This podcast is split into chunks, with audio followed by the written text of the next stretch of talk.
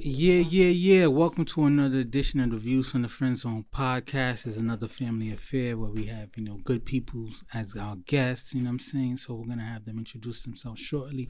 I want to take a moment to do a moment of silence. We've lost people close to us this week. I want to shout out, rest in peace to Ashanti Middleton from Ezra Vera Wines. She was a guest last year and, very productive group of young ladies who are starting, who started their own wine company, and unfortunately one of the founding members, Ashanti Middleton, passed. So rest in peace to her. I also had a classmate of mine from University of Buffalo pass this week, another young lady, Jennifer Marie. So it's been tough for me this week, it's just anytime someone passes, but so close to the holiday time. So, salute to their families, salute to their supporters, and I wanted to start off by that. So a moment of silence real quick. Okay, so like I said, happy holidays to everyone, Thanksgiving. We didn't do our show. We did our show, our last show was before Thanksgiving. Yeah. So hopefully everybody's Thanksgiving was cool, and this is kind of our show before Christmas and the end of the year. So, salute to that. The Giants took a bad loss just now, but it's all good though. They tried, How's everybody doing though? We good, homie. We good. We alive. Yeah. So I want to give special intros to our guests. Start off with Regular Mike. The snack aficionado, the sneakerhead. Who also has his own podcast as well, own show. So. Yeah, I got a few things going on. Mic check 1, 2, Regular Mike. You know the vibration. yeah. AKA El Snacko, AKA Young Trail Mix, AKA Young Suede, AKA That's what I want to go for today. But yeah, that's me. Yeah. I do a couple things. I mean, I'm a snack. Like he said, I don't aficionado is like a fancy word. I'm the snack kingpin, AKA El Snacko. That's a play on words. You had conversations with celebrities about snacks, so that's something you could tell them about that as well. Oh yeah, I did a couple interviews on Hot New Hip Hop, snack reviews. Go check it out on @HotNewHipHop on Instagram. Yeah, man. It's hard to talk about myself, so I don't. We can get into it, but I ain't finna do no Roller Maddow type intro, where you dropping roses like Coming to America or nothing like that. Yes, and we have a healthcare professional, LaShawn. Tell us about yourself, LaShawn. I'm LaShawn. I'm a social work researcher, mom. Just happy to be here. Been a long time listener for some time. Just happy to be here. Yes. Right. She's going to add, the woman perspective to some of our spicy questions that Mike's going to moderate for us. We had to have the regular, moderators, hosts introduce themselves as well. It's your boy, Cliff Brock, now. Open Shirt Poppy. What up, y'all? We miss y'all. Your boy, Real Talk Marv, as always. So, so good. So everybody's Thanksgiving was good? Yeah, pretty good. Can't complain. It's a blessing. It's a blessing, Cuomo was telling us to kind of keep distancing, so we kept it kind of smaller than usual.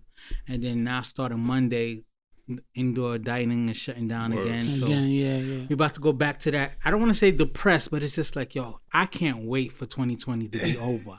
I'm not even sure 2021 is going to be that great, but I just need a break, pause, a restart. It's got to get better. It has to.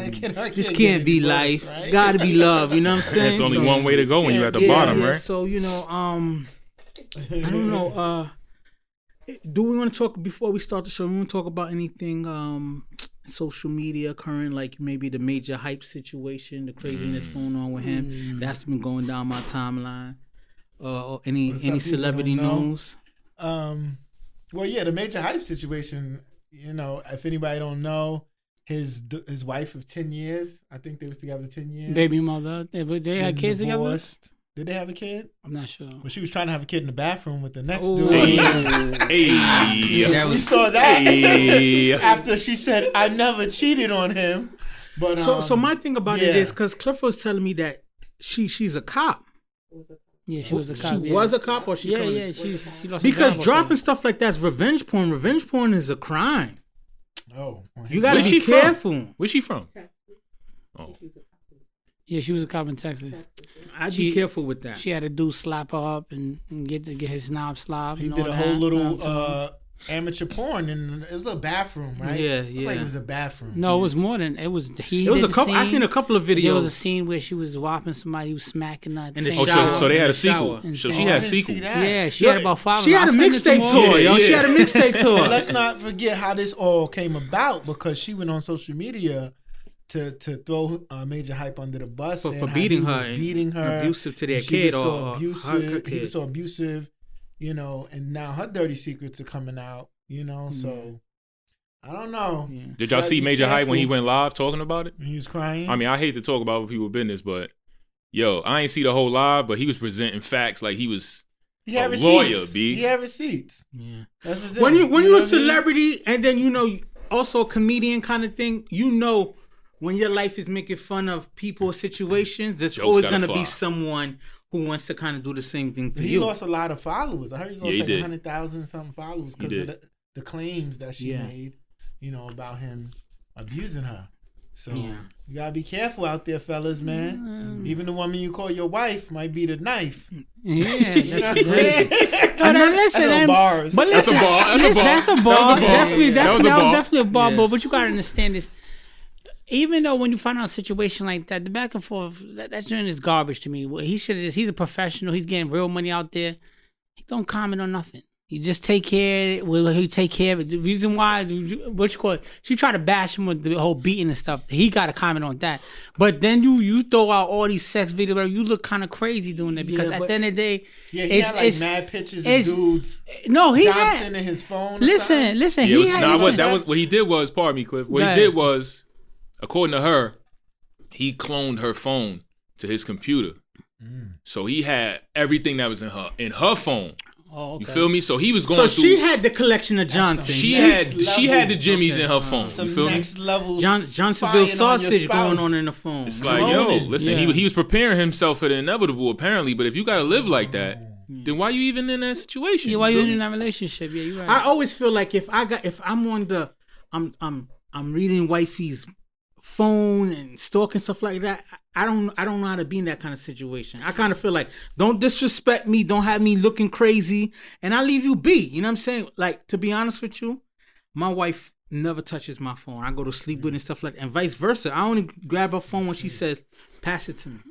I'm not in the shower with my phone, like, you know what I'm saying? Some people do that. Only reason why my phone's in the bathroom because I Bluetooth music from the phone. Course, other than that, it's just like she could pick up my phone, I could pick up her phone. She knows she go through my gallery as a man. We save crazy shit that we send. Yeah. So it's not personal stuff. It's just videos and stuff like that. But it's crazy. But it just seems like they were in a toxic relationship altogether. But you know they always say 3 sides to every story. So we'll see how it plays out. Yeah, a lot of toxic. Listen, I ain't paying that no attention. Man, yeah, I mean it's unfortunate, but I feel like if you gotta research your partner's everyday life, whatever, you need to be with that person because it's gonna be too much. It's too much work. Yeah. Next thing you know, you're gonna be doing this. You're gonna be following them. You're gonna be putting stuff under the car.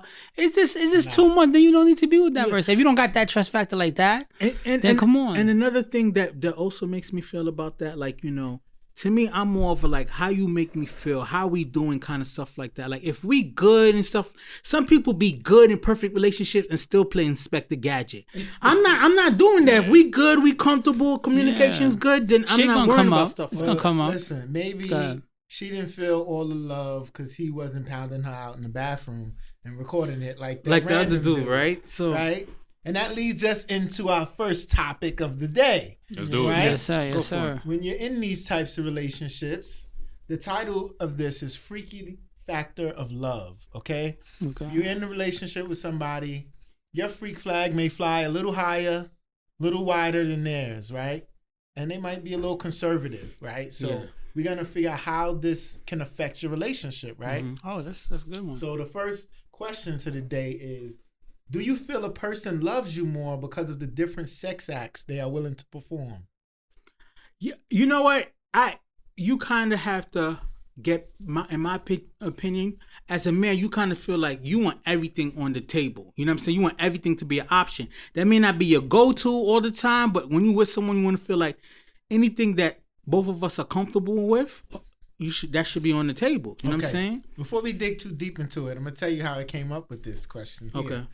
I had a discussion with someone, and they told me about a time where they got their box 8 while they was on their period. Mm. And they said basically that they felt that that person who did that loved them more than somebody else. Nah, who some dude's stomachs are stronger than others. Right? Be like, so I was like, I was gone when I heard that. And I was like, you really believe that? That makes them love you more because they just super freaks? Just think about it. You doing that situation, she sneezes and a blood clot splashes on your face. I'm straight. Party done. Yeah. Show's over. You know what I'm saying? So that's what is that lady's opinion on? I'm straight. Well, I think everybody has their own inhibitions and their own freak meter. So to each his own, you know what I mean? It's kind of like, you know, you said that situation, but then there's so many more. Like, I know one thing that comes to mind is where you have partners where you've been with them a long time and they want to explore the idea of adding someone else to the equation, you know? So I guess it's all about that couple's individual meter that they have with each other. But would you say that justifies your feeling like they love you more? Like it's a deeper love. For some people, it could be. They could see that as an extreme connection. Like, he willing to eat my blood. I want to pull Mike and Cliff into it, but I have an opinion on that, on what you mentioned as well. So what do you think? B, you can't judge love by a sex act. You know what I mean? I mean, everybody's different, for one. Yeah. But, you know, as far as when it comes to sex acts, who's freakier and who, you know, some people, you know, based on communication, y'all could talk about certain things that y'all want to do with each other. If you're comfortable with each other, then you take it there. But you got some dudes that lean on, or even some women, or women that lean on their partners to do certain things, or else they know they're going to go elsewhere. That's bad leverage. I think that's bad for a relationship. But you can't judge love for somebody based on an act, especially a sex act. You know what I mean? In my opinion. I'm to piggyback what Mike's saying is, like that whole eat me out on the blood, that shit is straight up nasty, okay? Yeah, we good on that. That's some savage shit right there. We good on that. I was just some savage shit. That don't got nothing to do with love. That's just some savage people doing savage shit. To each his own, though. Let's say that. To each his own. To number one. But no shame. I think a lot of times is the lack of communication, right? You know, even if your partner is reserved and real conservative, whatever, too, and you a freak, you got to let them know straight up, listen, man, there's some things you're going to have to improve on. That's what a lot of times that don't happen. People step out instead of having that conversation and whatever. You gotta have a conversation with them. If that female, she don't know how to suck dick, you gotta tell her, listen, you gotta watch some porn. You gotta get better on this because I got certain needs. I'm gonna touch on too. It's not about. It's one thing to not be good at it. It's another thing to say I don't do. Listen. Listen, the trying part is 100% great. Some guys don't like to eat pussy or whatever. We all adults here. That's why I'm talking like that. Some guys won't eat the box, whatever too. But listen. You still gotta try it or try to make it work because now she could then I say, fuck it, I'm not giving you head no more. Yeah. Go on strike. Mm-hmm. So it's just a communication factor, right? Some women are reserved. It's like, oh, they just want that old school, get on top, this, whatever, make love to whatever. Some girls want to be pounded out. So it's all the communication factor. I think a lot of times relationships, they lack that and then they stepped out to get that and then they say, oh yeah, we could go to church together and then they call somebody else to get the pounding. So you know what I'm saying? So it's just a matter of sharing your experience, whatever. But you agree that it does not. No, I agree. It doesn't dictate. That's just some nasty shit going on. All right, that's what I said. So let me jump on that. It was a couple of things that you know the panel said that made me wonder. One, with LaShawn saying how sometimes you know men want to bring another woman in, kind of thing like that. But then when a woman says, "Why don't we bring another dude in?" He's like, now you're disrespectful, right? A lot of men are going to take that being disrespect. So I say, I think we have to reevaluate, you know, whether the sex acts mean a love thing or just are we really trying to make our partners uncomfortable, right? Because if you're married long enough or in a relationship long enough, there's things, wild things y'all used to do in the beginning. And then once the person gets comfortable with you, they're like, you know, I don't really like that kind of thing. And things get taken off the table. I'm not speaking just personally. I just speak to a lot of married men. It's just like, we used to do this. We don't do this anymore. I don't think the love changed. She was doing that to get the ring. Once you got the ring, when they chased the ring. I don't do that no more. But on a more serious note, it's sort of like, it's the comfort level, right? Because if, let's just say, for instance, I'm going to put anal on the table. A lot of times when you're young and developing a relationship, you know, You try anal because of the act of this saying, oh, you do anal kind of stuff like that. But then it's just like, as you get comfortable with the person like, yo, it don't really feel that great for me to do the anal thing. And once you cross that threshold, I did the anal thing, it's just sort of like, you know, why do I need to continue to do the anal thing? This is me personally speaking, when the vagina is where I really want to be. The anal things, if you tried it, just say you're a freak flag. You know what I'm saying? Or tossing salad. A lot of people, like Mike, is very uncomfortable when it comes to tossing salad. Every time I mention tossing salad to Mike, he blushes. You know what I'm saying? We haven't had a conversation recently, so don't get ahead of yourself. Yeah. But I say this is sort of like, you know, the tossing salad thing. I'm comfortable with it, but at the same time, it's sort of like, you know, your partner might be like, you know, okay, That feels okay, but that's not my thing, kind of thing. So it's all about getting the comfort, establishing that, and just not putting your partner in a compromising position. Like, for instance, like, you know, the anal thing, sort of like, you know, you did it, you done it, kind of stuff like that. If the person don't like it, and the person's like, yo, let's do the anal thing. It's sort of like, yo, like, it's your freakiness, you know, that freaky factor of just wanting to do certain things. Is it worth making your partner uncomfortable? Yeah. What do you think though about your question you asked? Yeah. I'm with, you know, pretty much everything y'all was saying, especially on the communication factor, right? That's key. Communication is top. 100%. Because 100%. You shouldn't decline in your sexual relationship. As your relationship grows, you should actually expand. Yeah. I think, honestly, for the relationship to grow and to, you know, it's going to change. So we should get to know each other even better and expand on these things. I want to know everything that you into. You should know everything that I'm into. Yeah. Now, that's not to say you have to be into everything that I'm into, and vice versa.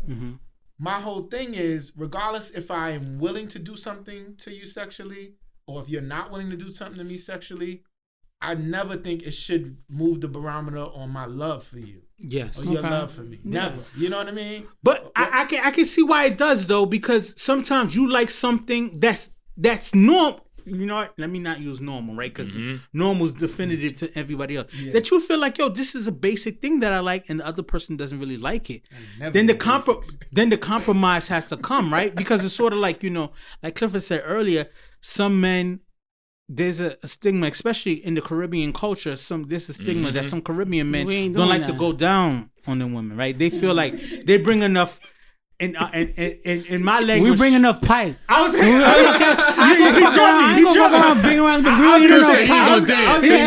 in my language, we say bois, right? Bois translates to wood, which kind of translates to the pipe kind of thing. So in that stigma, that mentality, my pipe game is good enough for me to not to go down. But the same men would be like, I gotta get my joints up.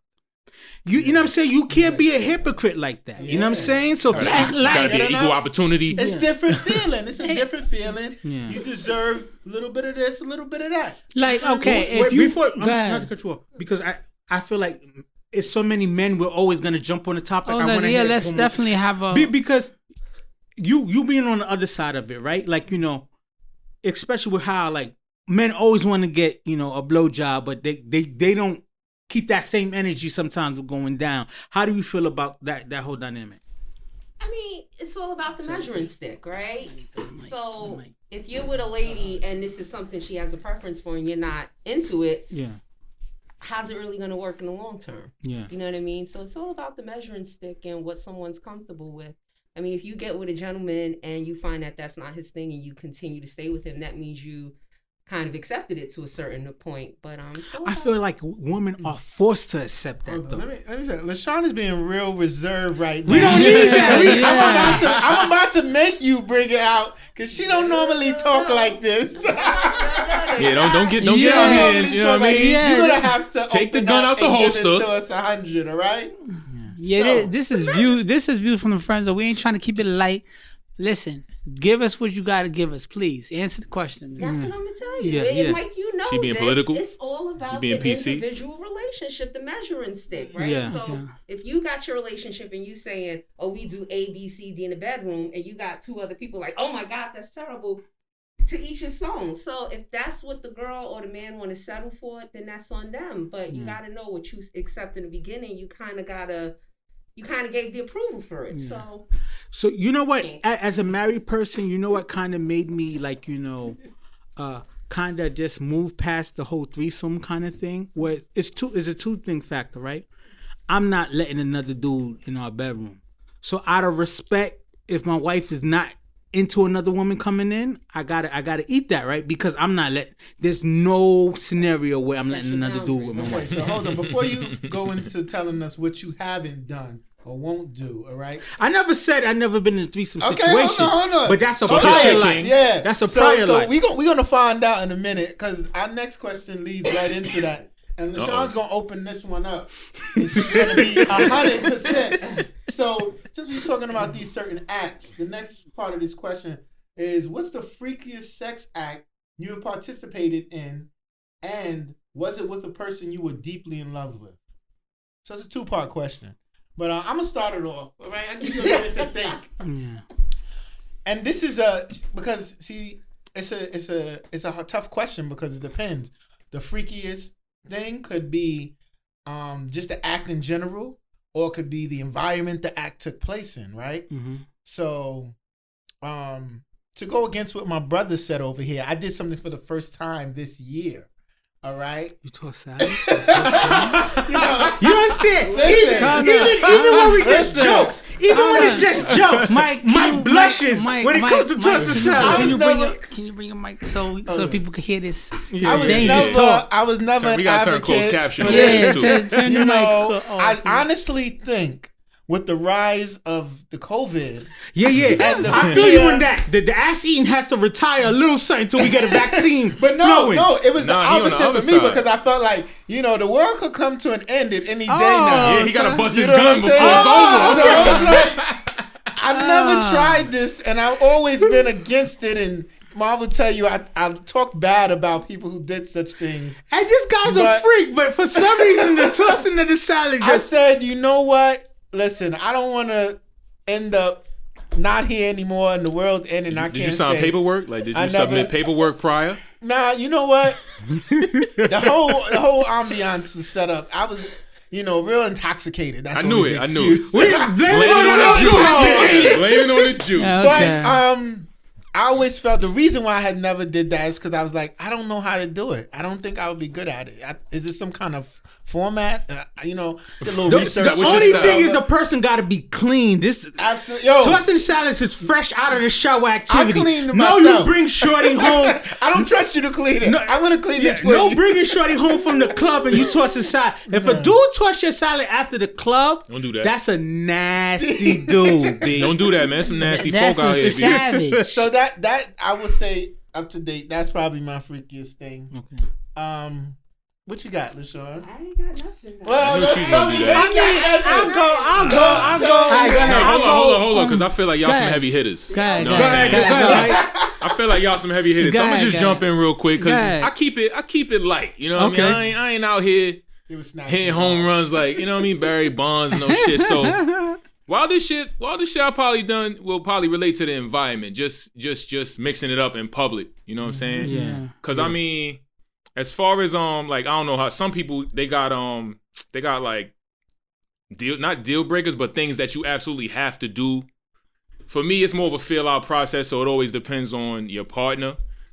So I can't really say I really got too crazy, like on some Mr. Marcus type shit. I kind of keep it. Yeah. I keep it buttoned up. Where was it at? Movie theater, regular shit, nothing crazy. Movie theater is solid. That's solid. Was it during the movie or after? Because I did one after the movie when everybody left, right before the cleaning crew came in. I swear, right as I was climaxing, she was coming in with the broom. And I see. Is that play on words right there? Right when you was climaxing, she was coming. We're going to keep it going, though. A movie theater during the movie. It was a long movie. You know what I mean? So you get some extracurricular activities in. Was it like packed theater? Nah, it was actually like a... like a small, it wasn't like a multiplex. It was like it was like one of them small. Like joints, the Main Street joint? Nah, it wasn't in New York City. You know that small shit in Main Street, right? We all Queen Heads, y'all know what I'm talking about. It wasn't New York City. I gotta get out of town and get crazy. You know what I mean? I gotta get out of town. That makes sense. But yeah, I know y'all some heavy hitters. So y'all gonna come in and knock in the runs real quick, right? I've been before I was married. I ran through a couple of hoops and shit, but. I think the wildest shit was when I was in college, right? And me and my basketball team, we went to this place called The Woodlands, right? The Woodlands story. Yeah. Actually, at first, shorty was lopping me off in front of the whole club, and everybody's seeing. I didn't stop. And then that's some wild shit. Yeah, right? Yeah. And then I pounded out in the middle of the club, and then my basketball team was on this side. The females so I went to school with. So you was Usher, nigga, pretty much. That's that voyeur shit. I was on your Usher shit. Nigga loving the club type shit. I was on the wall. And we got it in, whatever, too. And then I just asked everybody go to McDonald's after. They were like, yo, you a savage, you know, this, whatever, too. I didn't care. At this point, I was like, you know what? In the middle of the club. True story. I think the freakiest thing. Yeah, I was a savage at the time. I think the freakiest thing is, and this, I always got a caveat. This is a prior life. All right, wifey. This don't do that, man. I got a prior wife. Like, timeline's kind of. It's to go from a banquet with some peoples to after the banquet, same peoples at the banquet, a train situation. So you had a tie on and shit? It was like a fundraiser. That sounds like some church shit. People from a banquet to like church people. That yeah, like why you doing this? You know, because the banquet was a fundraiser for the church kind of thing. Oh my gosh! And then from there. Was there like a silent auction for your services? No. It was crazy, and it was just like afterwards, it was a train situation. And no, like, you got to clarify because when you say train, you mean like on a train or multiple? Multiple. Was you first? Yeah, where were you on the train? Yeah, you feel me? Like, did you hop the turnstile? The caboose. I wasn't first, but the let's just say the community that I performed. That's a wild banquet. I was comfortable with. You know what I mean? It wasn't like strangers. I don't do trains. I never did that. You know what I'm saying? I never did that. I ain't gonna hold you. And then I've been a conductor a lot of times. I'm talking about Long Island Railroad. Whatever drink you want to talk about. The craziest thing about that whole situation was the net worth of this train is over $10 million. Nah, the rich people get busy. But that's what makes it an exciting situation. The rich people get it in. I'm borderline crack. I was the crackhead of the situation. I was the broke motherfucker of the train situation. I'll leave it at that. Yeah, I've been a conductor of the Long Island Railroad for a long time. I did one other act. I don't know.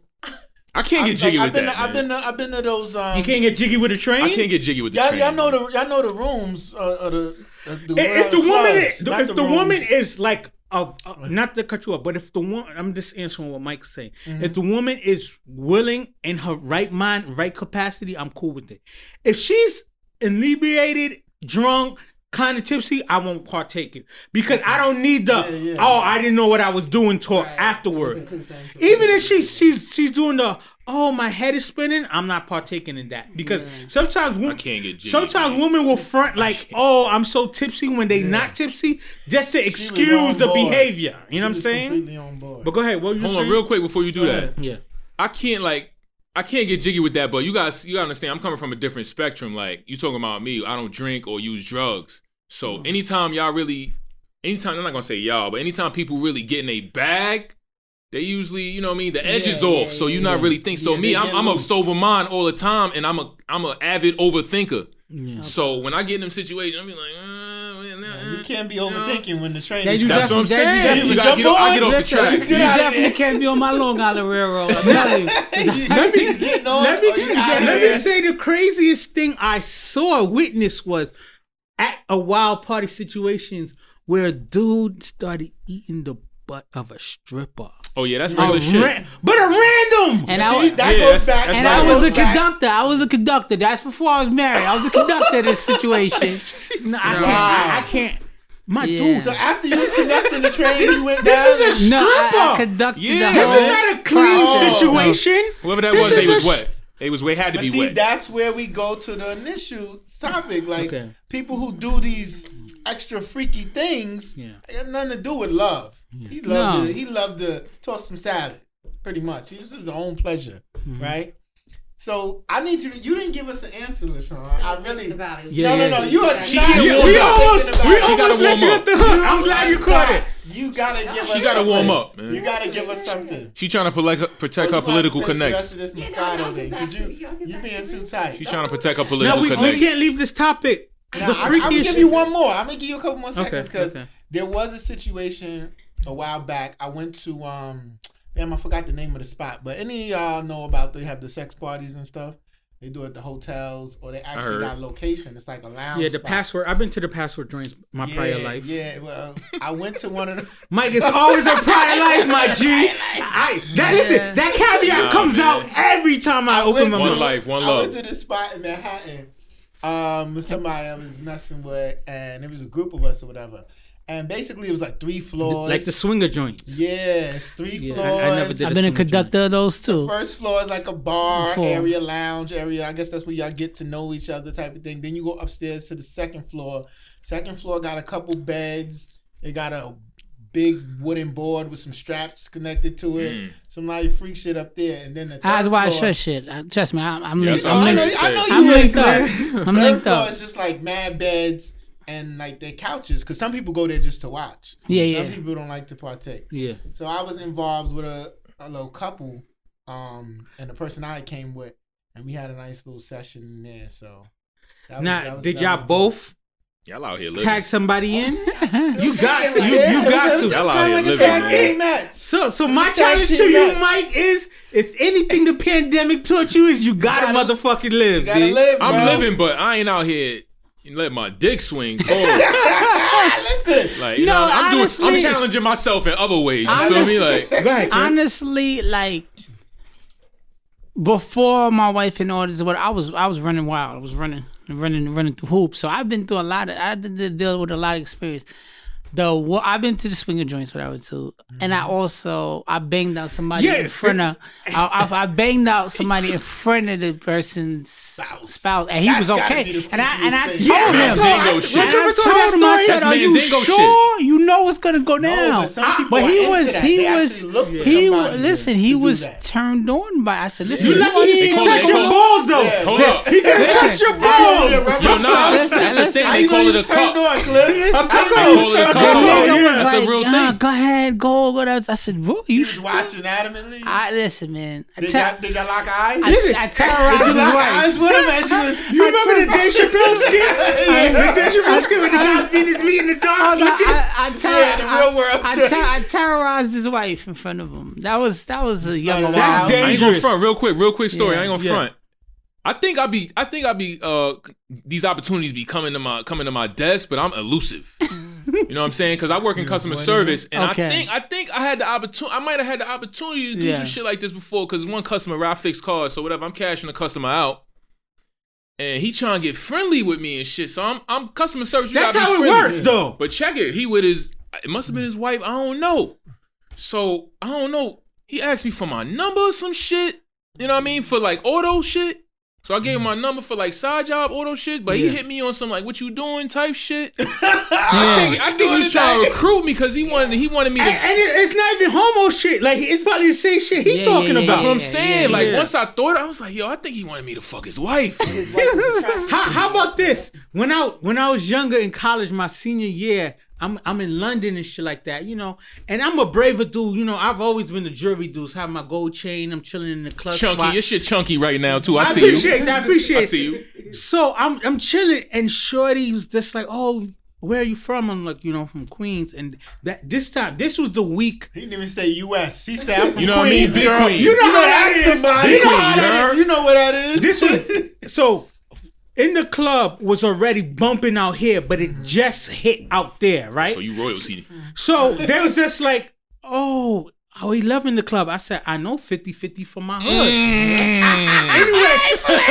Anyway, Shorty takes my chain and kisses it in front of her dude. With her. Yeah, that could have been an ugly situation. I kind of squared up. I kind of did this because I'm thinking he gonna want to fight me because like.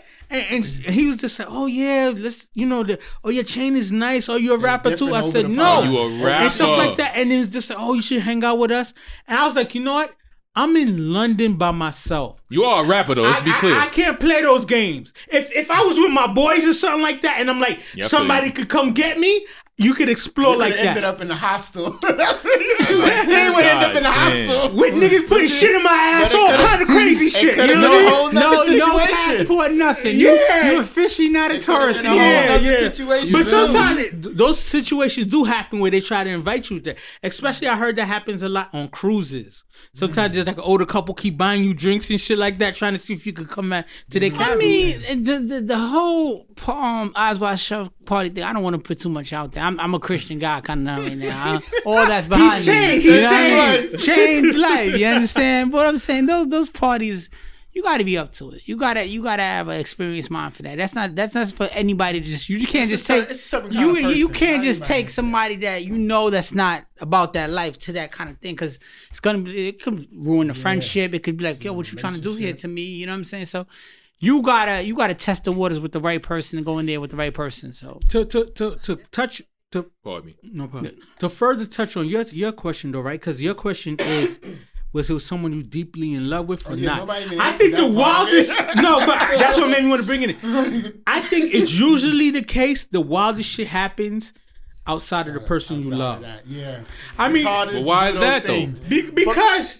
Because it's a certain level of respect sometimes that you have for your spouse, where it's just like you don't want to put them out there kind of thing like that. But wait, is it a thing that maybe if you take it too far, you be looking at them different type shit? Because then it's just like, yo, hold up. Now you went from Bruce Wayne to Batman. Now you're like, yo, not even that. No, not even that. All right, so me and him are married. You're not. Okay, y'all gonna stop that shit. Everybody know the vibes, man. Okay, no, I'm just trying to episode. Yeah, I know. And I'm sitting over here like no. I'm trying to put a disclaimer. I'm trying to say this. What I'm saying is, stuff like that you want to do it with somebody you love, whatever too, because every relationship had their whole stage. Even the person you're with, they're never gonna tell you the wild shit they did with you because they want you to have that level of respect for them, right? Mm-hmm. Everybody has a past, right? If you're an adult, you know that, right? So you're never gonna get into some situation like that. You're gonna be like, damn. You're gonna feel some kind of, my fucking wife just do this. It's gonna mess you up psychologically. So are you saying none of the freaky stuff you did in the past before you were married, you wouldn't do with your wife? I wouldn't. No, none of that. Fucking hell no. Cause I would. Really? So you think he's gonna let somebody pound out his wife while he's watching? No. I'm not talking in that regard. But like, but that's some of the freaky shit you did one night, and your wife wanted to get it in right there in the middle of the club. What you mean? I wouldn't do it for, because at the end of the day, like, I'm a new parent too, so it always play factor with me now how I move. So I'm not out here. My social media is the truth. I'm not out here acting like I'm doing this, I'm doing that, because I gotta respect my family. I was a wild boy. 100%. But you can start a fight. 100%. You're my husband. I want you to fuck me right here, right now. But then I'm gonna tell you straight up. You better conduct yourself accordingly. With respect. Oh, yeah. Listen. But Mike, think about it, what he said, like in the club situation, right? Because, dude, in the club, there's alcohol going, there's drugs going, and shit like that. A dude watch you wildly pound out a shorty, and there could be some wild card nigga who think he could partake in that. Now you catching a body because of that. Yeah, like, now, listen, I'm getting. Listen, hold on. Listen. Niggas is wildly disrespectful. I put my ladies in the air, they don't come down. So now he think he could do the same thing. You understand what I'm saying? He picking up, he doing all this, but he's right though. That all leads to stuff. That's another reason why it's off the topic. I don't party with my wife, or even when we was in a relationship, because dudes got that, yo, you know. She got a butt. I'm cutting all night. She know, she got the wife in the grab and all night. You know what I mean? The grab and all that. Now I'm like, hold on. Are you secure? No, it's not about. It's not. It has nothing to do with insecurity, because my wife is in a sorority and she be in brunches, she do whatever, and I be doing 16 hours. I don't care about that, because I feel like a woman's gonna do whatever too. It's to avoid drama. Dudes don't understand that. So she might be wearing something that reveals certain assets, and the dude is pulling her. I don't want to do that all night to play security big, the big black man that's what's going on? Like, yo, you know, so I to avoid it. I just like, listen, You party with your girls, I party with other two, boom. And if it's like functions where we got to meet together, then we do it.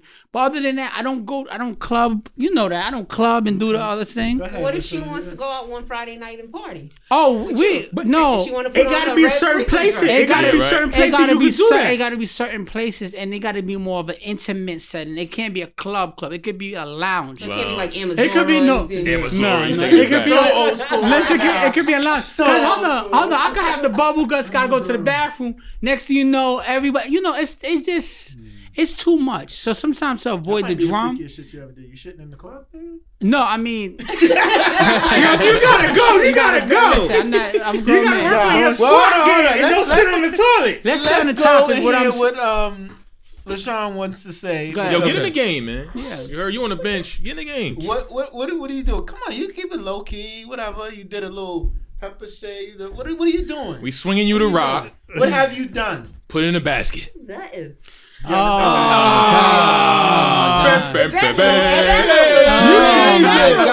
can't reach the age that we are and not done. But what have you done in the bedroom? You pleading the fifth? If you pleading the fifth, just say that. You know the bedroom. You pleading the fifth? I guess so.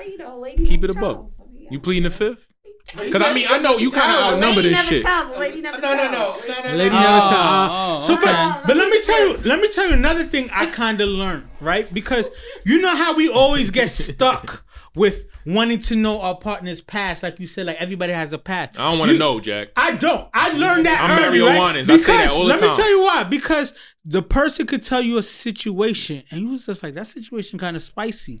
And then now you weirdly either one, you judge, or two, you want to recreate that with you. And what they not in a space where they want to do that anymore. Slighted. And now you feel like you don't love me like you love that other dude. That's why you gotta pace that. I'm Mario. I don't want to know, right? I don't want to know, bitch. Yeah. It's better. So Mike, run it. What's the next? We went on to that one, and LaShawn did not answer the question. So she gonna cook though. I feel it. She gonna cook. Rock there. The next one, you can answer this first. This is more tame. Does a conservative sexual partner make you feel less loved? So this goes back to our first question. What about, the freaks doing freaky stuff? Maybe you feel they love you more because they're willing to do whatever. So the opposite of that is if they're a little more conservative and they're not willing to participate in different freaky things we may have done, does that then make you feel like they may not love you as much? Or they may not be in love with you as much as you think? Probably to a certain extent, yeah. Because I feel like if you're... Like you all probably at the table have been with that person that will just let you just will do anything for them. You know what I mean? So I feel like if they're not doing certain things or they want to remain conservative, how comfortable are they with me not to want to explore? Mm-hmm. You know what I mean? Or not to be feeling me enough to say, you know what? Like it was something on social media where Big Sean said he doesn't eat seafood, but his father told him one day you're going to find that lady to make you eat the seafood, and there's a clip of his girl Jhené Aiko feeding him seafood. You could see he's about to vomit, but he ate the seafood. Oh, I thought we was talking about the box. She told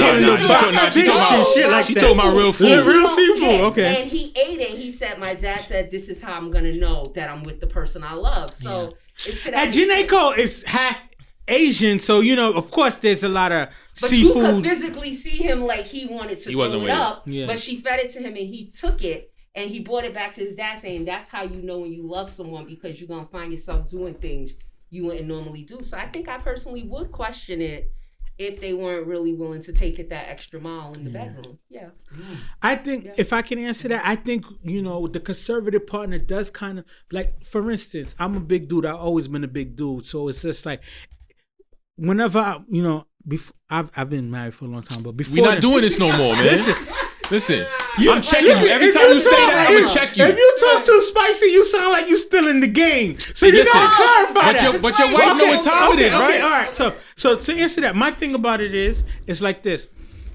If I'm with someone who shows too many restraints, it starts to make me question my appeal and my attractiveness, right? Okay. Because The number one thing I learned as a big dude, especially when I got to my mid-20s, is like, yo, if I think I'm getting the same chicks that Usher is getting or Idris Alba, I'm going to waste a lot of time chasing after shit that I shouldn't be chasing. I kind of be like, yo, I got to know my field. Definitely don't want the same chicks Usher's getting. Oh, yeah, yeah. But that's true. Yeah. But you know what I'm saying? Like, to me, it's just like, they always say, you miss 100% of the shots you don't take. But sometimes you wasting your shots and time. I wasted it in my early 20s. I wasted a lot of time chasing after certain girls that had no attraction to me. No, and it's just like you breaking your heart and your energy. Not to say that you subtle, but you kind of got to get the feel of the woman that kind of attracts you. I say that to say that if I know I'm fishing in the right pond and the person's just being neutral to me or lukewarm, then it makes me feel like, yo, am I wasting my time with this person? I want someone to be like, yo, they love me for me and they're comfortable with me, then we should be willing to do whatever it takes and vice versa. But my thing is that, I'm going to let you two answer in a minute. The reason I say the conservative sexual partner is because it may be something with them that they just don't feel like they can do certain stuff. You know what I mean? And maybe it's your job to make them feel they might lack the confidence. Yeah, can I answer? Give them the confidence to do those things. I don't think it affects how they love you, or you should feel like they love you less. So this is my response to that, and then I'll let the panel answer.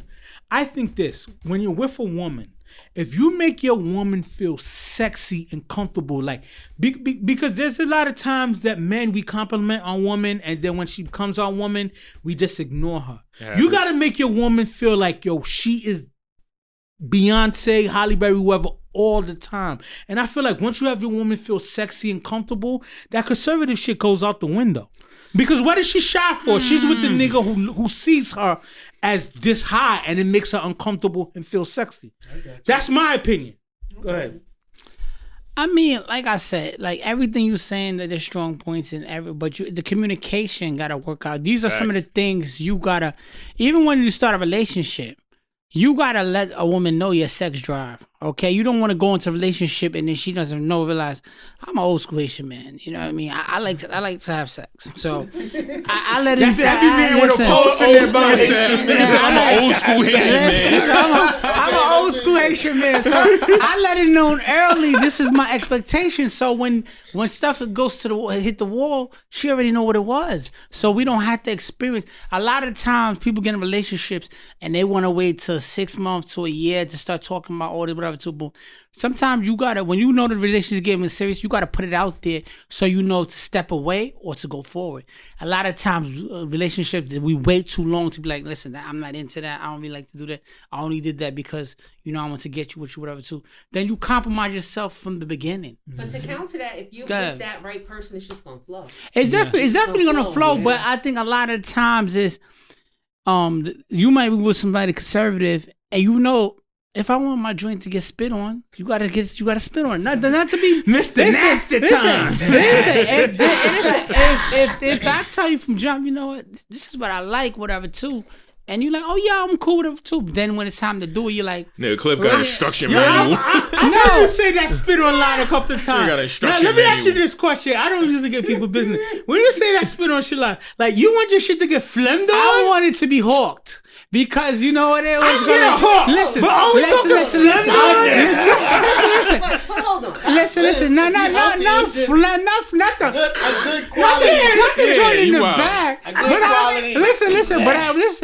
want you to be in tune. So I don't want this shit...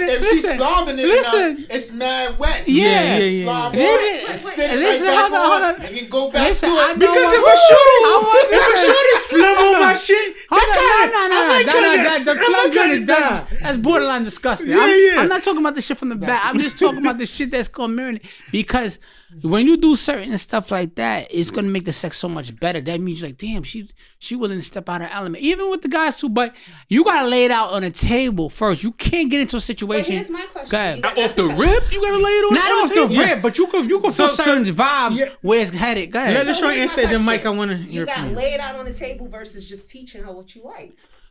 Listen, okay, sometimes teaching, sometimes people, because you could teach them 1,000 times, they're just not good learners. But are you sometimes they got a good, they just got a disability. They can't comprehend what's going on, and that's just what it is. Sexual dyslexia. Sexual dyslexia is what Cliff was talking about. So that's why I put it on the table. Every time I was in a relationship, I let the girl know exactly what I wanted, and because I didn't want to waste her time. If you don't like the way I'm moving, there's a million tall, big Haitian niggas the bald head, whatever. Go get them. That's what I said. You know what I'm saying? Bald head. So that's how I laid out. You know? Listen, it's like this, man. I see it like this. I heard a great man say this once. Okay. The right system could turn a role player to a superstar. That's facts. Okay. Meaning... like, it seems you remember like, when Della Vadova was killing in the finals? That was the right system. Sidebar. That's what I'm saying. That's what I'm saying. So it seems like you come into the game, you already got your... you like, you know, sports references, pardon me. Yeah. You like D'Antoni, you like, listen, this is the system we running.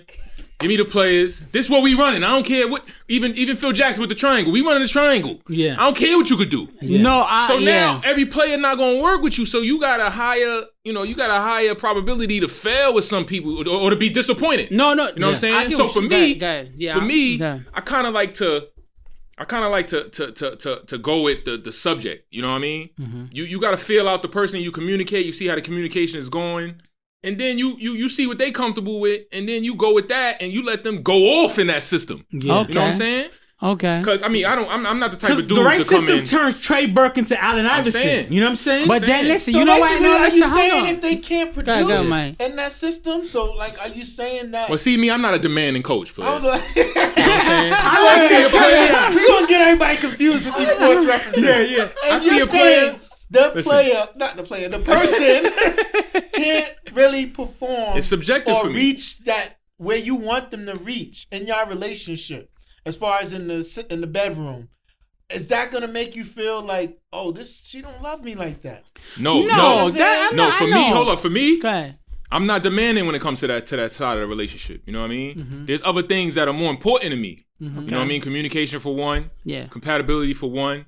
And if we clicking on a, I hate to sound like a woman, but if we clicking on a mental and emotional level, then everything else is going to work out. You know what I mean? So I don't have demands. Definitely sounds like The Notebook. I'm just listening. That's a little shady. Listen, hold on. Background story. I was raised by all women. Yeah. Okay. You know what I mean? Okay. I didn't have a father figure in my life. Okay. My mother, my aunt, my sister, my cousins. Mm-hmm. My grandmothers. Yeah. So I was kind of like behind a G wall a little bit. So I kind of see how they move, and I kind of adapted the way they think. That makes you the best player, you know though, sometimes. So I'm not demanding. So I mean, I never equate a sexual act to, you know, to love. Like it's other things that you. But they have to be at least willing to try. Wouldn't you say? You agree there? I mean, I don't apply pressure. I ain't gonna front. It's not about applying pressure. If there's something that your significant you like, and you let your significant other know, and they're like, "Nah, I'm not doing that." See, I like to read people. You gotta at least be willing to. We gotta know why. But let me say something, right? The reason why I put it out there and I laid the foundation out because I don't want to have to do that. Oh no, and stuff whatever too. I let it out. Listen, you get a feel when you dating somebody. If you were somebody, you know people will lie, Cliff. Oh yeah, a lot of times they'll say some people will say no to you, and then the next dude they'll get rug burns. Yeah. Mm-hmm. You understand what I'm saying? You can't play that shit with me. And then the next thing I know, I found that you got rug burns because you got all crazy with the next person. So a lot of times, communication. No, you definitely charge the game. It's nothing personal. It's what you call it. But the communication. A lot of times, I do what's called date nights for me, right? Mm-hmm. In my non-relationship, whatever too. The reason why I do date nights, whatever too, and I've done that for years with my relationship, whatever, because I got to know what's going on through the week. I work a lot, she work a lot, so it plays back to see what's going on to fill out information. I always, and she always tell you, he always let it be known, this is what he wants, this is whatever. So it's no room to be like, damn, I don't know what's going on. I'm shocked. Yeah. When you do it that way, for me, it's a better understanding of both parties. But if you just say, oh, yeah, if she not willing to try, and then you give her some room, or vice versa with the guy, it gives them time to stray. So let me jump in. I want to push it back to Mike. you got to also define, right? Because a lot of times we say a conservative partner, like what defines conservatism? Are they not giving head the way in the frequency that you want? True. You know what I'm saying? Right? Because my conservative be like, yo, my wife hates giving oral. That's not a true example. I'm just saying that. And Clifford conservative. Yo, you gotta stop. Bro. No. I'm just saying. You go home to these shows. You go home to these shows. You go home to these shows. Chains on the door. Go red. Clifford conservatism might be like, yo, you're not gonna pull it out at McDonald's drive-thru and something you up while they bringing the food. It's different. Right. So that's two different levels of conservatism. It's all based on you. What's conservative to you? Yeah. It's not a specific barometer. It's whatever you consider conservative in your relationship, and vice versa. I mean, you got a lot of good topics. So I want to. Oh, okay. We're running with time. To the next thing. My whole thing to wrap this whole thing up is, I say it does not mean that they love you any less. The only thing that would tell me that my significant other loves me less, if they're not willing to try. Yeah. You got to be willing to try. And if they see you're hurting about something and they're like, "F it," that he got to deal with it, then it's kind of bothersome. I would try for her. Exactly. You know? All right, we're gonna move on to the next topic, all in line with what we was talking about, but little more tame. Okay. So you're out getting the game. It's understanding monogamy. All right. Okay. In the haste to be married or monogamous, people don't really consider the fact that they are responsible for ensuring all their spouse's needs are met. All right. I seen something on social media where it was discussion between a couple, and it's about the woman really didn't realize the responsibility of being monogamous and being that sole provider for all her man's needs. Mm-hmm. That's what it seemed like. All right, so the first question under this says, does monogamy mandate that you must fulfill all your spouse's desires? You wrote that? Yeah, that's well spoken, right?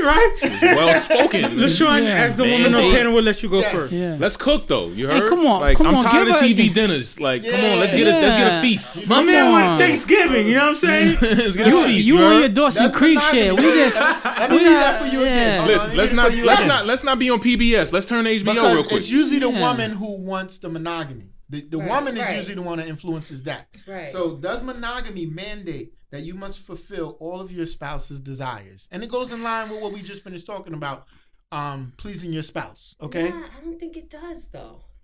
Okay, so you're saying that as the spouse, and y'all in a monogamous relationship, you don't... Are we just talking sexually, or are we talking everything across the board? We're talking everything across the board. Gosh, life happens, though. That's the thing. Life happens. Yeah, because I got a response for this monogamy thing, too, because it bothers me, the whole... conceptual. That's a tricky one. If we talking sex, I mean, to a certain extent, you want to say let's go. Okay, so you say yes sexually wise. Yeah, certain extent. Of course, you're gonna say yes emotionally, right? Yeah. Okay, so where can you not fulfill their desires? Where do you not have to be all in? Where can you come up short? If y'all monogamous, remember, monogamy means that I can't go to somebody else and get this. Because you want me to come to you only and you only. Right. All right? So that's your job. I like how you define the definition so we could understand that's what's going on. That's your job. It's my job to be that one for you. Commitment to fulfill it. You know, will it be as intense as it is if you're less tired? Will it be as intense as it is if you're less tired? Probably not. But I think that's a tough one. That's a real... I think this the whole monogamy thing, right? It's always this, you know, it's gray, right? Because a lot of times we always equate monogamy to just sex, right? But a lot of times, especially married people, we cheat emotionally way before we cheat physically, right? Because the physical cheating is that's our letter of the law that makes us feel like, you know what, I didn't put my dick in somebody else, so I'm a good person. That you right? That was a real nasty kind of comment. That's a justification for the bullshit. That allows you to go to sleep at night and say, yo, my dick hasn't been in somebody else, so I'm good. But emotionally, we have already cheated a long time ago. And a lot of times we're emotionally cheating. And you got to catch yourself. So I say this, monogamy, to me, monogamy is just like this. A lot of times on both parties, men and female, we think that just because our sexual parts are not in somebody else, that we're monogamous to the person. Meanwhile, our hearts, our desires, our mental capabilities is being shared with other people, and other energies are influencing our relationship. So I think if we think that just monogamy is just enough, that the fact that you didn't sleep with somebody else, that you're being monogamous to your partner, you got to re-question, you got to reevaluate that. Because a lot of time we know our partner's needs, but because we're in a hurt place, we're ignoring them. But we go to sleep saying, I didn't sleep with somebody else, so I'm monogamous to that person. No, you allowing that work husband about to pull her away from you, or that work wife about to pull from you, because you're not being monogamous on an emotional and spiritual level. Correctly, you're saying you are required to fulfill those desires. Yeah, but it's bigger than sex. I think we define monogamy with sex too much. I think it's more than that. It's more than that. But you're responsible as the spouse. Definitely. And we're monogamous. When you're in a relationship, especially marriage or a serious relationship like that, I think the biggest portion that we fail is the friendship factor. Yeah. We always look at, we got to be a provider, or we got to give the person sex, but we fail at being that person's friend. I can admit, honestly, and we need to be that person's friend. It took me a long time into marriage. Like, it used to be weird when my wife would say that I'm her best friend. And in early in the marriage, I'm like, you're not my best friend. And in my head, and that's mean. And then you kind of break it down and realize, like, yo, she's my best friend in a different way, right? Yeah. Like my number one best friend, no disrespect, is my brother, right? Because we have a different relationship. Then my next best friend is my man Mike. So he got a ranking list. How many you got on your list? No, but his best friend is different levels. Then you just realize at the end of the day, my wife is my best friend because we share a lot. Like, there's certain things that I can't burden Mike or Clifford with. I burden my wife with, and vice versa. So she is my best friend. But you got to learn that kind of thing. And then I just realized, to be a good partner, I had to be her best friend. And not just the ways that's easy, but the ways that's not easy as well. So that's my take on monogamy. This nigga spitting. I'm supposed to follow that? It's like, well, I'm supposed to follow that. I didn't remember the question. That was monogamy mandate that you fulfill your spouse's every desire. Every desire. That's a lot of pressure, bro. Yeah. Like, you can't expect one person. Facts. You can't expect one person. You can't put the pressure on one person to do everything for you. You can't. Yeah. You know what I mean? You got to put them in a position to use their strengths. I mean, obviously, there got to be some communication to where they should be aware of most things. But, you know, you can't have a conversation about everything with one person. I mean, maybe you can if you're lucky enough to find that person. Not to cut you off. But that's why I asked this, because... and I'm going to go back to this, no offense. It's usually women, right? You just said you can't expect them to be able to handle everything. You know what I mean? Most things. But if y'all come in them situation and something is then brought out that maybe your spouse didn't know because you didn't feel like you could communicate that with her. Yeah, then she communicated that with somebody else. Slighted. And she's like, oh, you know, why didn't you share this with me? You know what I mean? So they want to be responsible for everything that's concerning you or everything that involves you.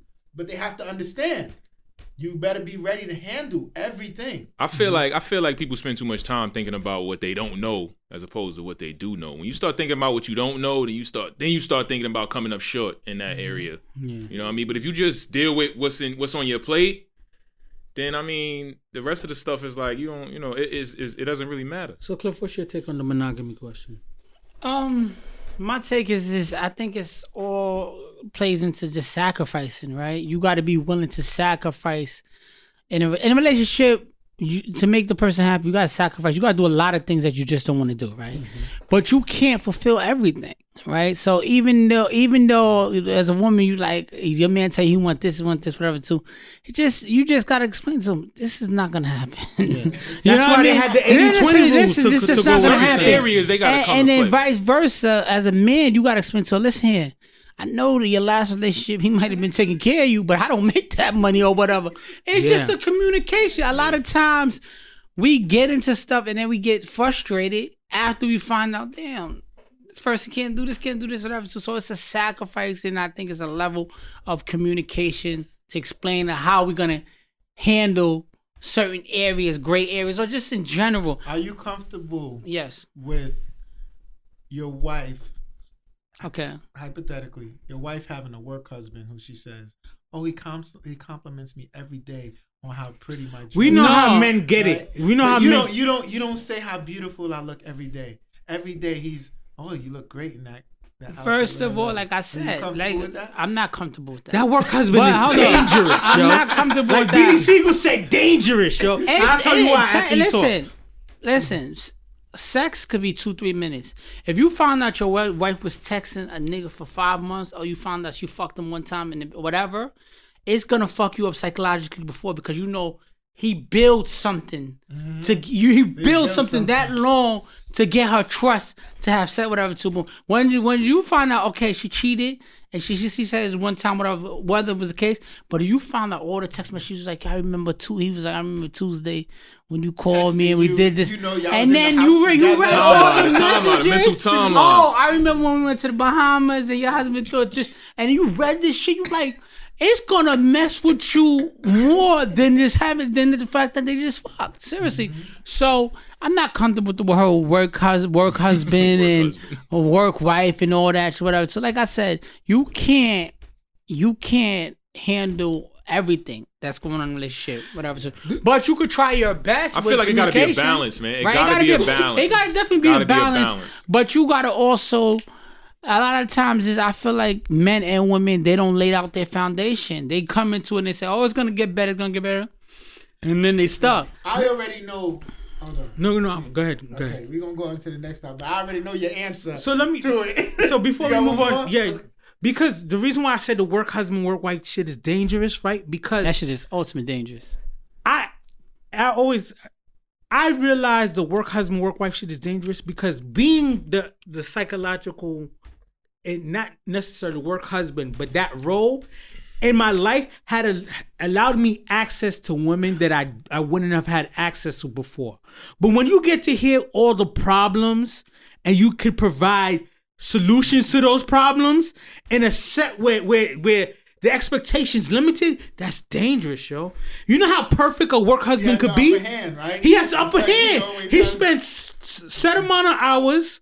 He knows the limitations. He knows not what to do. He don't have to pay your bills. He has no responsibility. He just fulfilled the needs that you don't have. So the dude who's busting his ass to pay the mortgage, that's not you. The dude who's taking care of her, that's not you. But the shit she's annoyed about, you get to fulfill. It's easy. Yeah. That work husband shit is dangerous. Shout out to the work husbands getting a lot of pussy. But on to the next topic. Okay, so we already know Cliff's response to this question just by that. If your spouse... Oh, no. Yes, that's it. If your spouse makes a sexual request that you aren't comfortable with, should they be allowed to seek satisfaction? What? So my thing is, what? So let's bring it, right? Because I want to answer that question. Because I feel like I'm open-minded. Let the woman. Okay. She got to get in the game. Yeah, right, we know. Ain't no pressure though. No pressure. No. All right, so you completely refuse to give your man head. You just, I'm not doing it. Just normal head. That would be me though. All right, no. No, it's hypothetical. This is hypothetical. Yeah. Hypothetical, but Mike is a cross-examiner. Yeah, you refuse to, and your reasoning is no. I just don't feel I should have to. I'm the wife, you know. Does he not deserve the opportunity to go seek this elsewhere? If that's all he's going out to seek? He deserves the opportunity to end the relationship or make that decision. Is this a person that I could be with if they're out knowing? Is that a deal breaker? I hate when people it's not. It's got to be the end of the relationship. Yeah, that's the thing. No, because women always say that. Break up with me and then go out and stuff like that. It's not that cut and dry. If you are with someone and you say, listen, I want you to do this, irrespective of bringing another person in, let's just take that off the table. If that person is not loving you enough to say, you know what? This is what my partner wants. You got a bigger issue at hand. Yeah, that's the bigger issue. Now, irrespective of just because I know there's a lot of people that want to bring people in, but if it's something like oral sex or anal or whatever, and that person is not willing to try that for you at least once, there's a bigger issue with that relationship. That's why I say you got the right to then decide, is this the thing for you? But you don't have the right to say, you know what? I'm going outside to get it. So to sort of like kind of push back on your question. It's just like, you know, what are we talking about as far as the limitations, right? Like if I want to pick up midgets and throw them against the wall, right, and then sleep with them, and my wife's like, she not down with that. I'm crazy if I feel like I should break up my relationship because I want to throw midgets against the wall. You know what I mean? Like, but that's my thing. If you communicate that to your spouse, yeah, and you respect her belief that she's not into throwing midgets. Yeah. Certain shit you gotta keep as fetishes and that's what I'm saying. But because married people have fetishes that they don't share with their partners. Why should that's you healthy. Now have to go through the rest of your life not experiencing that pleasure that you like? Yeah. You're not cheating on her. Because you're not cheating on him. And I'm gonna bring up Mike know my midget thing. Like I have a fascination that I would wouldn't want to keep a midget in the closet all day while I'm at work. Midgets are people, man. And they come home. Bro, we can't say midgets. You can't say midgets, man. Dwarfs, short people, whatever. No, but, listen. Let's keep it politically correct now. Please. You know what I mean? Okay, don't do I don't know if midgets is like the F word. Like it is. Maggots. Yeah. So I apologize. Don't cancel me over the midgets thing because I little people. Little people. But at the same time, it's sort of like, you know, as men and women, we gotta understand that you can have fetishes that are healthy for you to kind of fantasize about, but you don't act on. We gotta have some kind of restraint. Right? Because not everything you mentally could think about you should have in life. Yeah, that's not how life works. If you want money, you can't just go rob a bank. Not even that. Like, even with the question you're asking about if they're allowed to step out with her too. Listen, even when you're in a relationship, your significant other, the same way you look at girls, your men, your woman has that desire too. She knows when a good looking guy walks in the room or damn he says, she knows in her head, I would probably fuck this nigga. But she knows real talk. It's the same street. She knows that. Listen, no, but she will fuck him just like she fuck me. But what I'm saying, she want to do some old extra shit. Like what's extra, right? Because my wife says like, yo, I need to get 15 inches in me. I ain't got it. So if I get the 15-inch dildo and that's not good enough, then like what is she want? We're setting you up to fail. You know what I'm saying? You trying. Yeah, that's what I'm saying. At least I try. My compromise, like, yo, let's get the 15-inch strap. No, and you know what I'm saying? No, listen, hold on. Listen, what you're saying is the refuse or whatever too. You should ask the question, and if she refuses, and you got to ask her, how are we gonna go about this, right? How are we gonna go about this, right? Negotiations. Because you know, I told you in the first place that you know I'm highly sexual, you know. I feel like when you the sex part of it, when guys be like, oh no, you know what, the sex got to be there for me because that shows me a level of, you know, we're gonna take it. Step up. It's a connection thing. It's not just because we pound the rubber too. Boom, it got to be there for me because it's gonna know me, let me know that all right, this is what I want to do.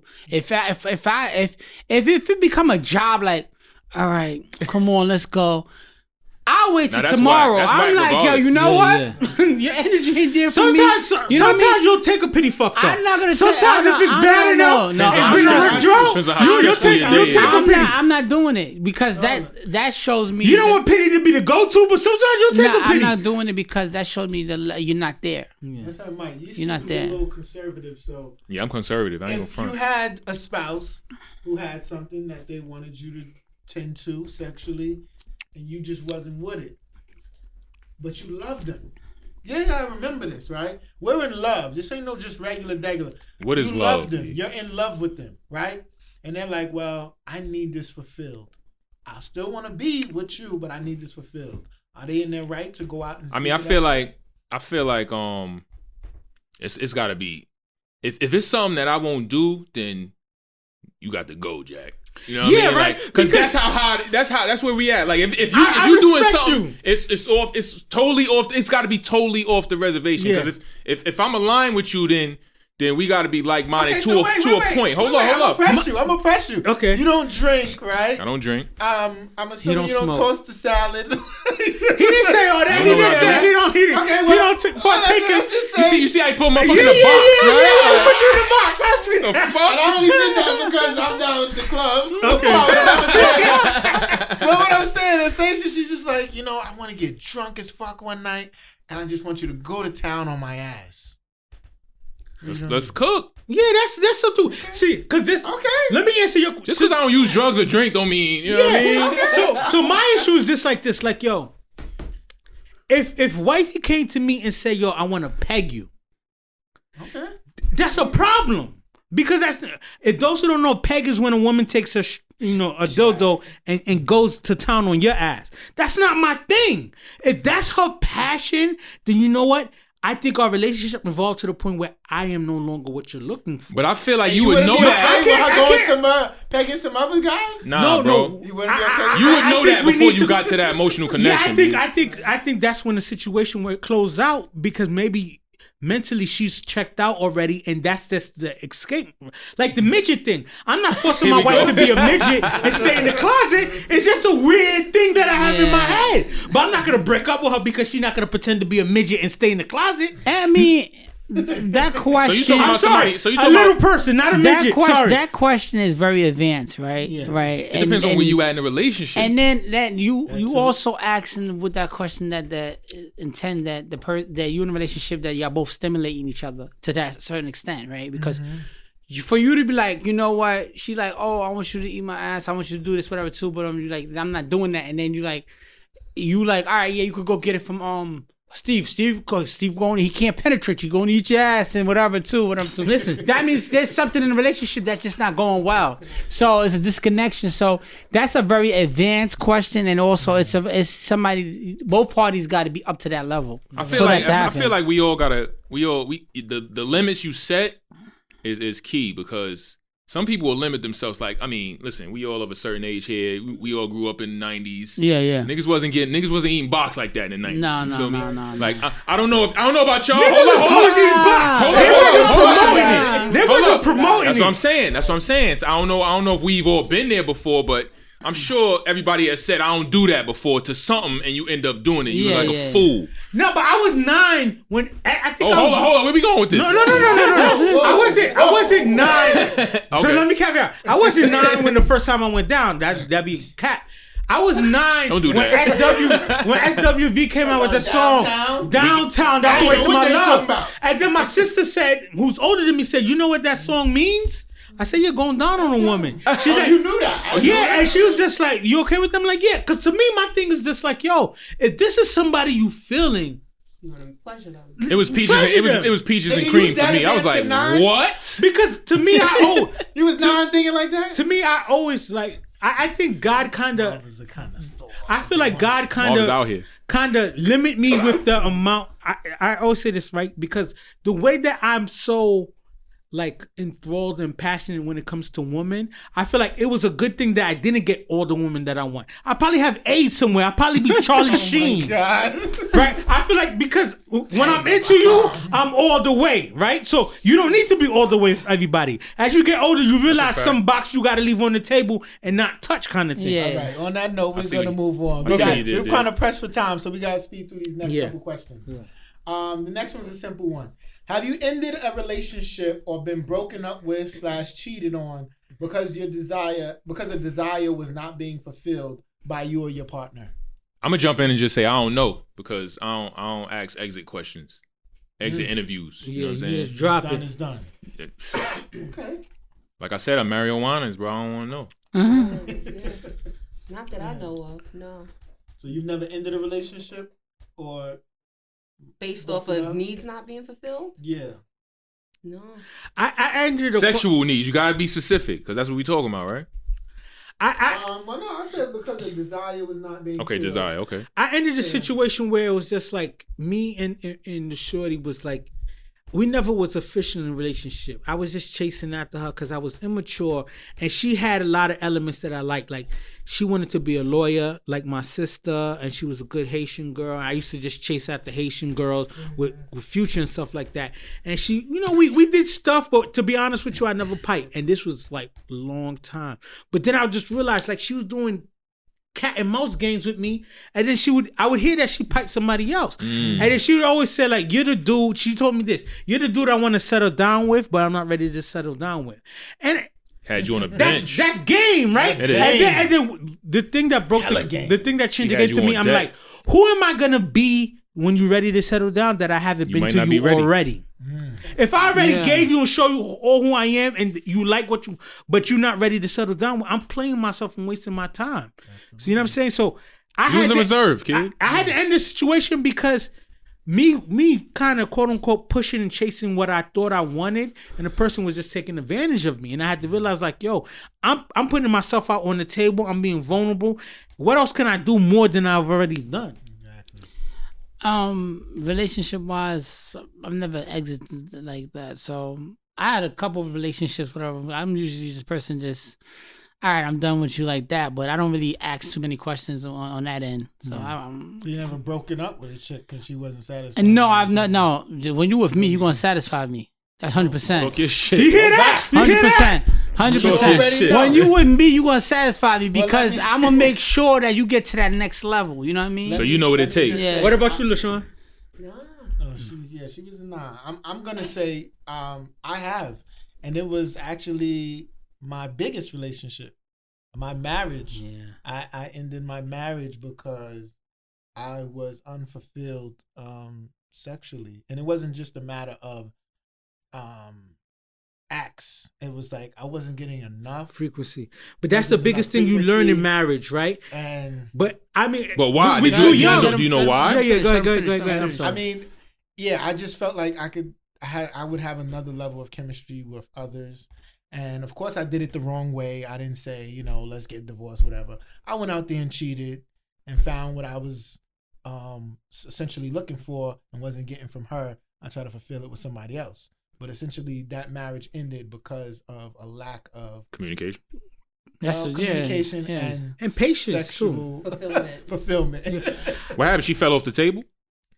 She fell off the table. She's just, and it's weird because this is the thing when I talk about where you can communicate all you want, but some people change after. That's marriage. A fact. Yeah, it doesn't stay the same. So I feel like we had a more intensified sexual chemistry and everything before we were married, and then.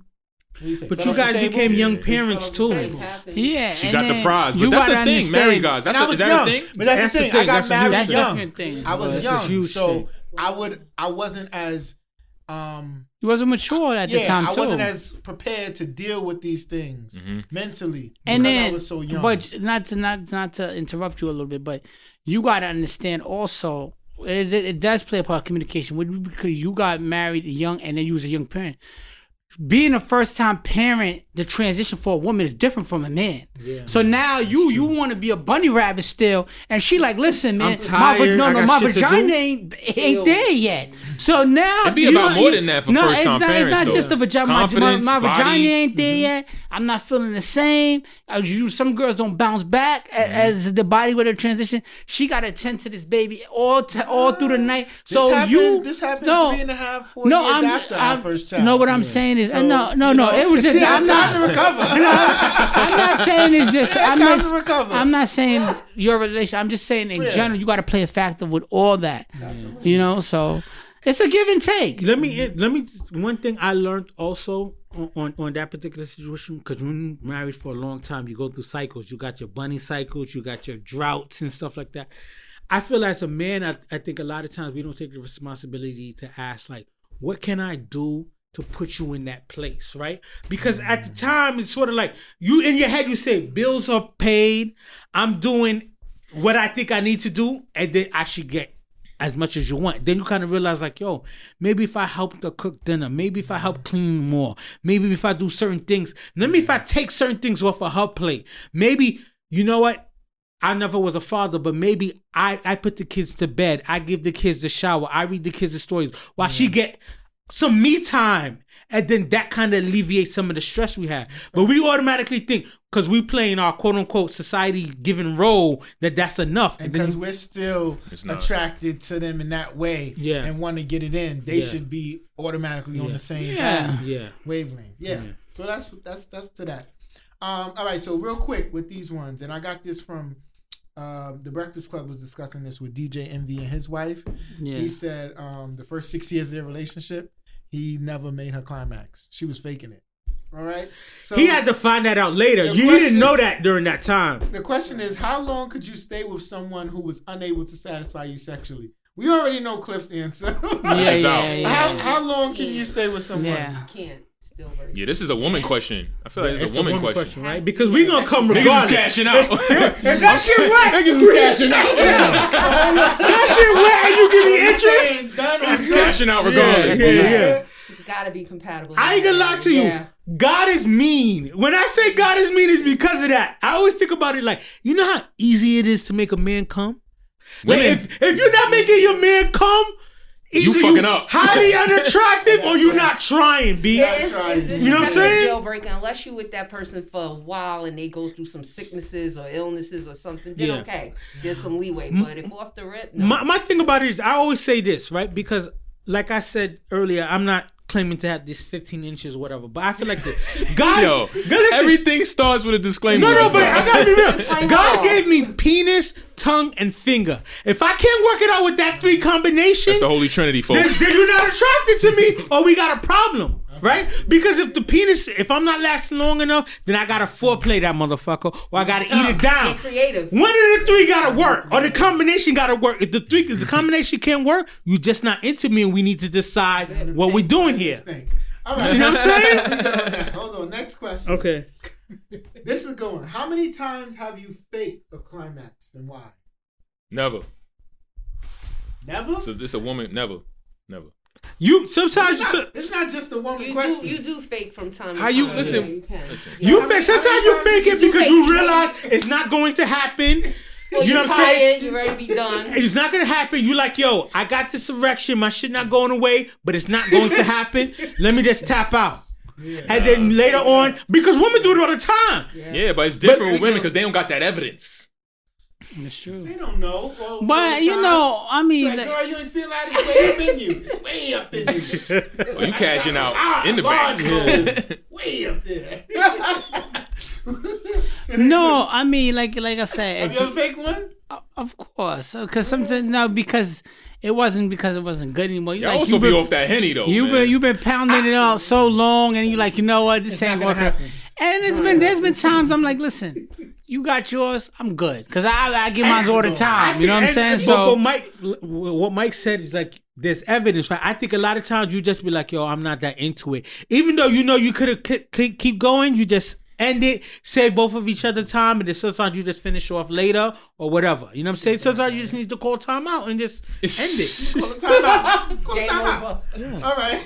So this is the last question here. Do you feel most cheating takes place because of an unfulfilled sex life or something else? Yeah. Now this is cheating. There's always something. There's different levels to the cheating, but the willingness, right? Because, like we've been saying it all episode, right? If someone's willing, like some people's head is better than others, some people pipe game's better than others, but it's the effort. If you have someone whose head game is trash and they're just like, yo, I don't want to do it, or they purposely bite you and some wild, crazy shit like that. Purpose? What you into? Then it's just like, yo, you will cheat. You will cheat to like get that shit done. What you into, B? Purposely biting. So no. Most of the times you think it's because of something sexually? I think it's not. I'm going to say bigger than sex. I think it's the willingness, right? It's the willingness, right? Because at the same time, sort of like, you with someone and y'all with each other a long time. Y'all had good time. So why did the fall off happen? Around sex or no. Is it I'm going to say else? No. Everybody cheat for different reasons, you know what I mean? Yes. Some people, sex is like the end-all, be-all. So that could be a reason to cheat. But for some people, it's different shit. I feel like when it comes to men, it could be a sex thing. When it comes to women, it's more emotional. Like you're not there. The connection ain't there. You're not paying attention to what she really needs at the time. So that's why she feel the need to go somewhere else. I agree with you. With us, sometimes it's listen. I could be like, yo, I want to have sex with her. I want to have sex with her. It ain't nothing, whatever. We keep it moving. Women, if they're in a committed relationship and they respect that relationship, but they just feel like it's going downhill, whatever. Sometimes they invite the wrong person to listen to all the ideas and what's going on, and then next thing you know, they get worked. It's called handle. It's called handle. So they get handled. To piggyback on what Cliff was saying, I think a lot of times us men, we also think like, you know, also, oh, it's just emotional. But sometimes I feel like we feel like if we did our same three moves, sometimes men stop trying as well. because it's easy for us to just get there. So we do certain moves. You like, you know, I like the back shots and stuff like that. I might give her a couple of seconds of missionary so she can see my face, but I really want to get to back shots and finish. We good, that's but we're not like, trying no that's more. That's why I feel like you can't come in with stock moves, because once the stock moves is dry, like then what? Yeah, you know what I mean? You gotta mix it up based on your partner. You know what I'm saying? We all gotta go to. It boils down to effort. It boils down to effort, right? Because my thing about it is, it's just like, on a good day, pipe alone is gonna be good enough, and sometimes pipe alone is not good enough. So you gotta warm it up. Like I said, the holy trinity between the penis, tongue, and stroke. Yeah, and then when the connection is just so good, the sex is gonna be amazing. When you really can't effortless really stand too. That person, and the person, and vice versa, it's like, you ready? You come like, ma, turn around. I mean, it's like this. There's angry sex sometimes. No, that's what I'm saying. Whatever. I mean, you know just what I mean? It just got to be a connection of what you like and what you how you feel. Yeah. Anybody that comes in, sometimes as a married person, your wife might come in with her muumuu. If you don't know what a muumuu is, it's a gown that is not sexually attractive, and they're trying to talk about. Are you ready? You know what I mean? Real quick. Keep it a buck. Y'all use performance enhancing drugs in the bedroom, aka lube and shit. Because for me, I don't. Lube is not a lube is tools for the tools. Yeah. I see lube as a performance enhancing drug because I judge the gauge of the interest based on how wet she is. Nah, so if the booty hole don't get wet. Huh? Okay. You see? What happened? The booty hole don't get wet. Oh, well, you want a different type of time. Yeah. No, but my thing about it is that's like, yo, you want a different type time. You with someone decade plus and shit like that. Like, yo, sometimes the body don't naturally get as moist as you want it to. It's not a lack of interest. It just so happens. Lube is not a performance enhancer. I don't do performance enhancer drugs. But this motherfucker right here, y'all niggas be on that honey pack. This rub. Oh, about the honey pack. I don't know. You don't know about the honey pack? Let me tell you this. Because of my size, like, you know, them gas station pills and shit like that, it don't flow through my bloodstream like it do for other people and shit like that. The honey pack does go down. But liquor though, these young niggas, man, these niggas be ODing out here. That liquor though, that Henny, that alcohol, that's the only thing that can use. They're charging you $10 for the honey pack in the bodegas for a reason. I'm good on the honey pack. Buy the box, cheaper. See, that's how you know Mike is on. Mike is a performance artist. Like he need that honey pack because he trying to.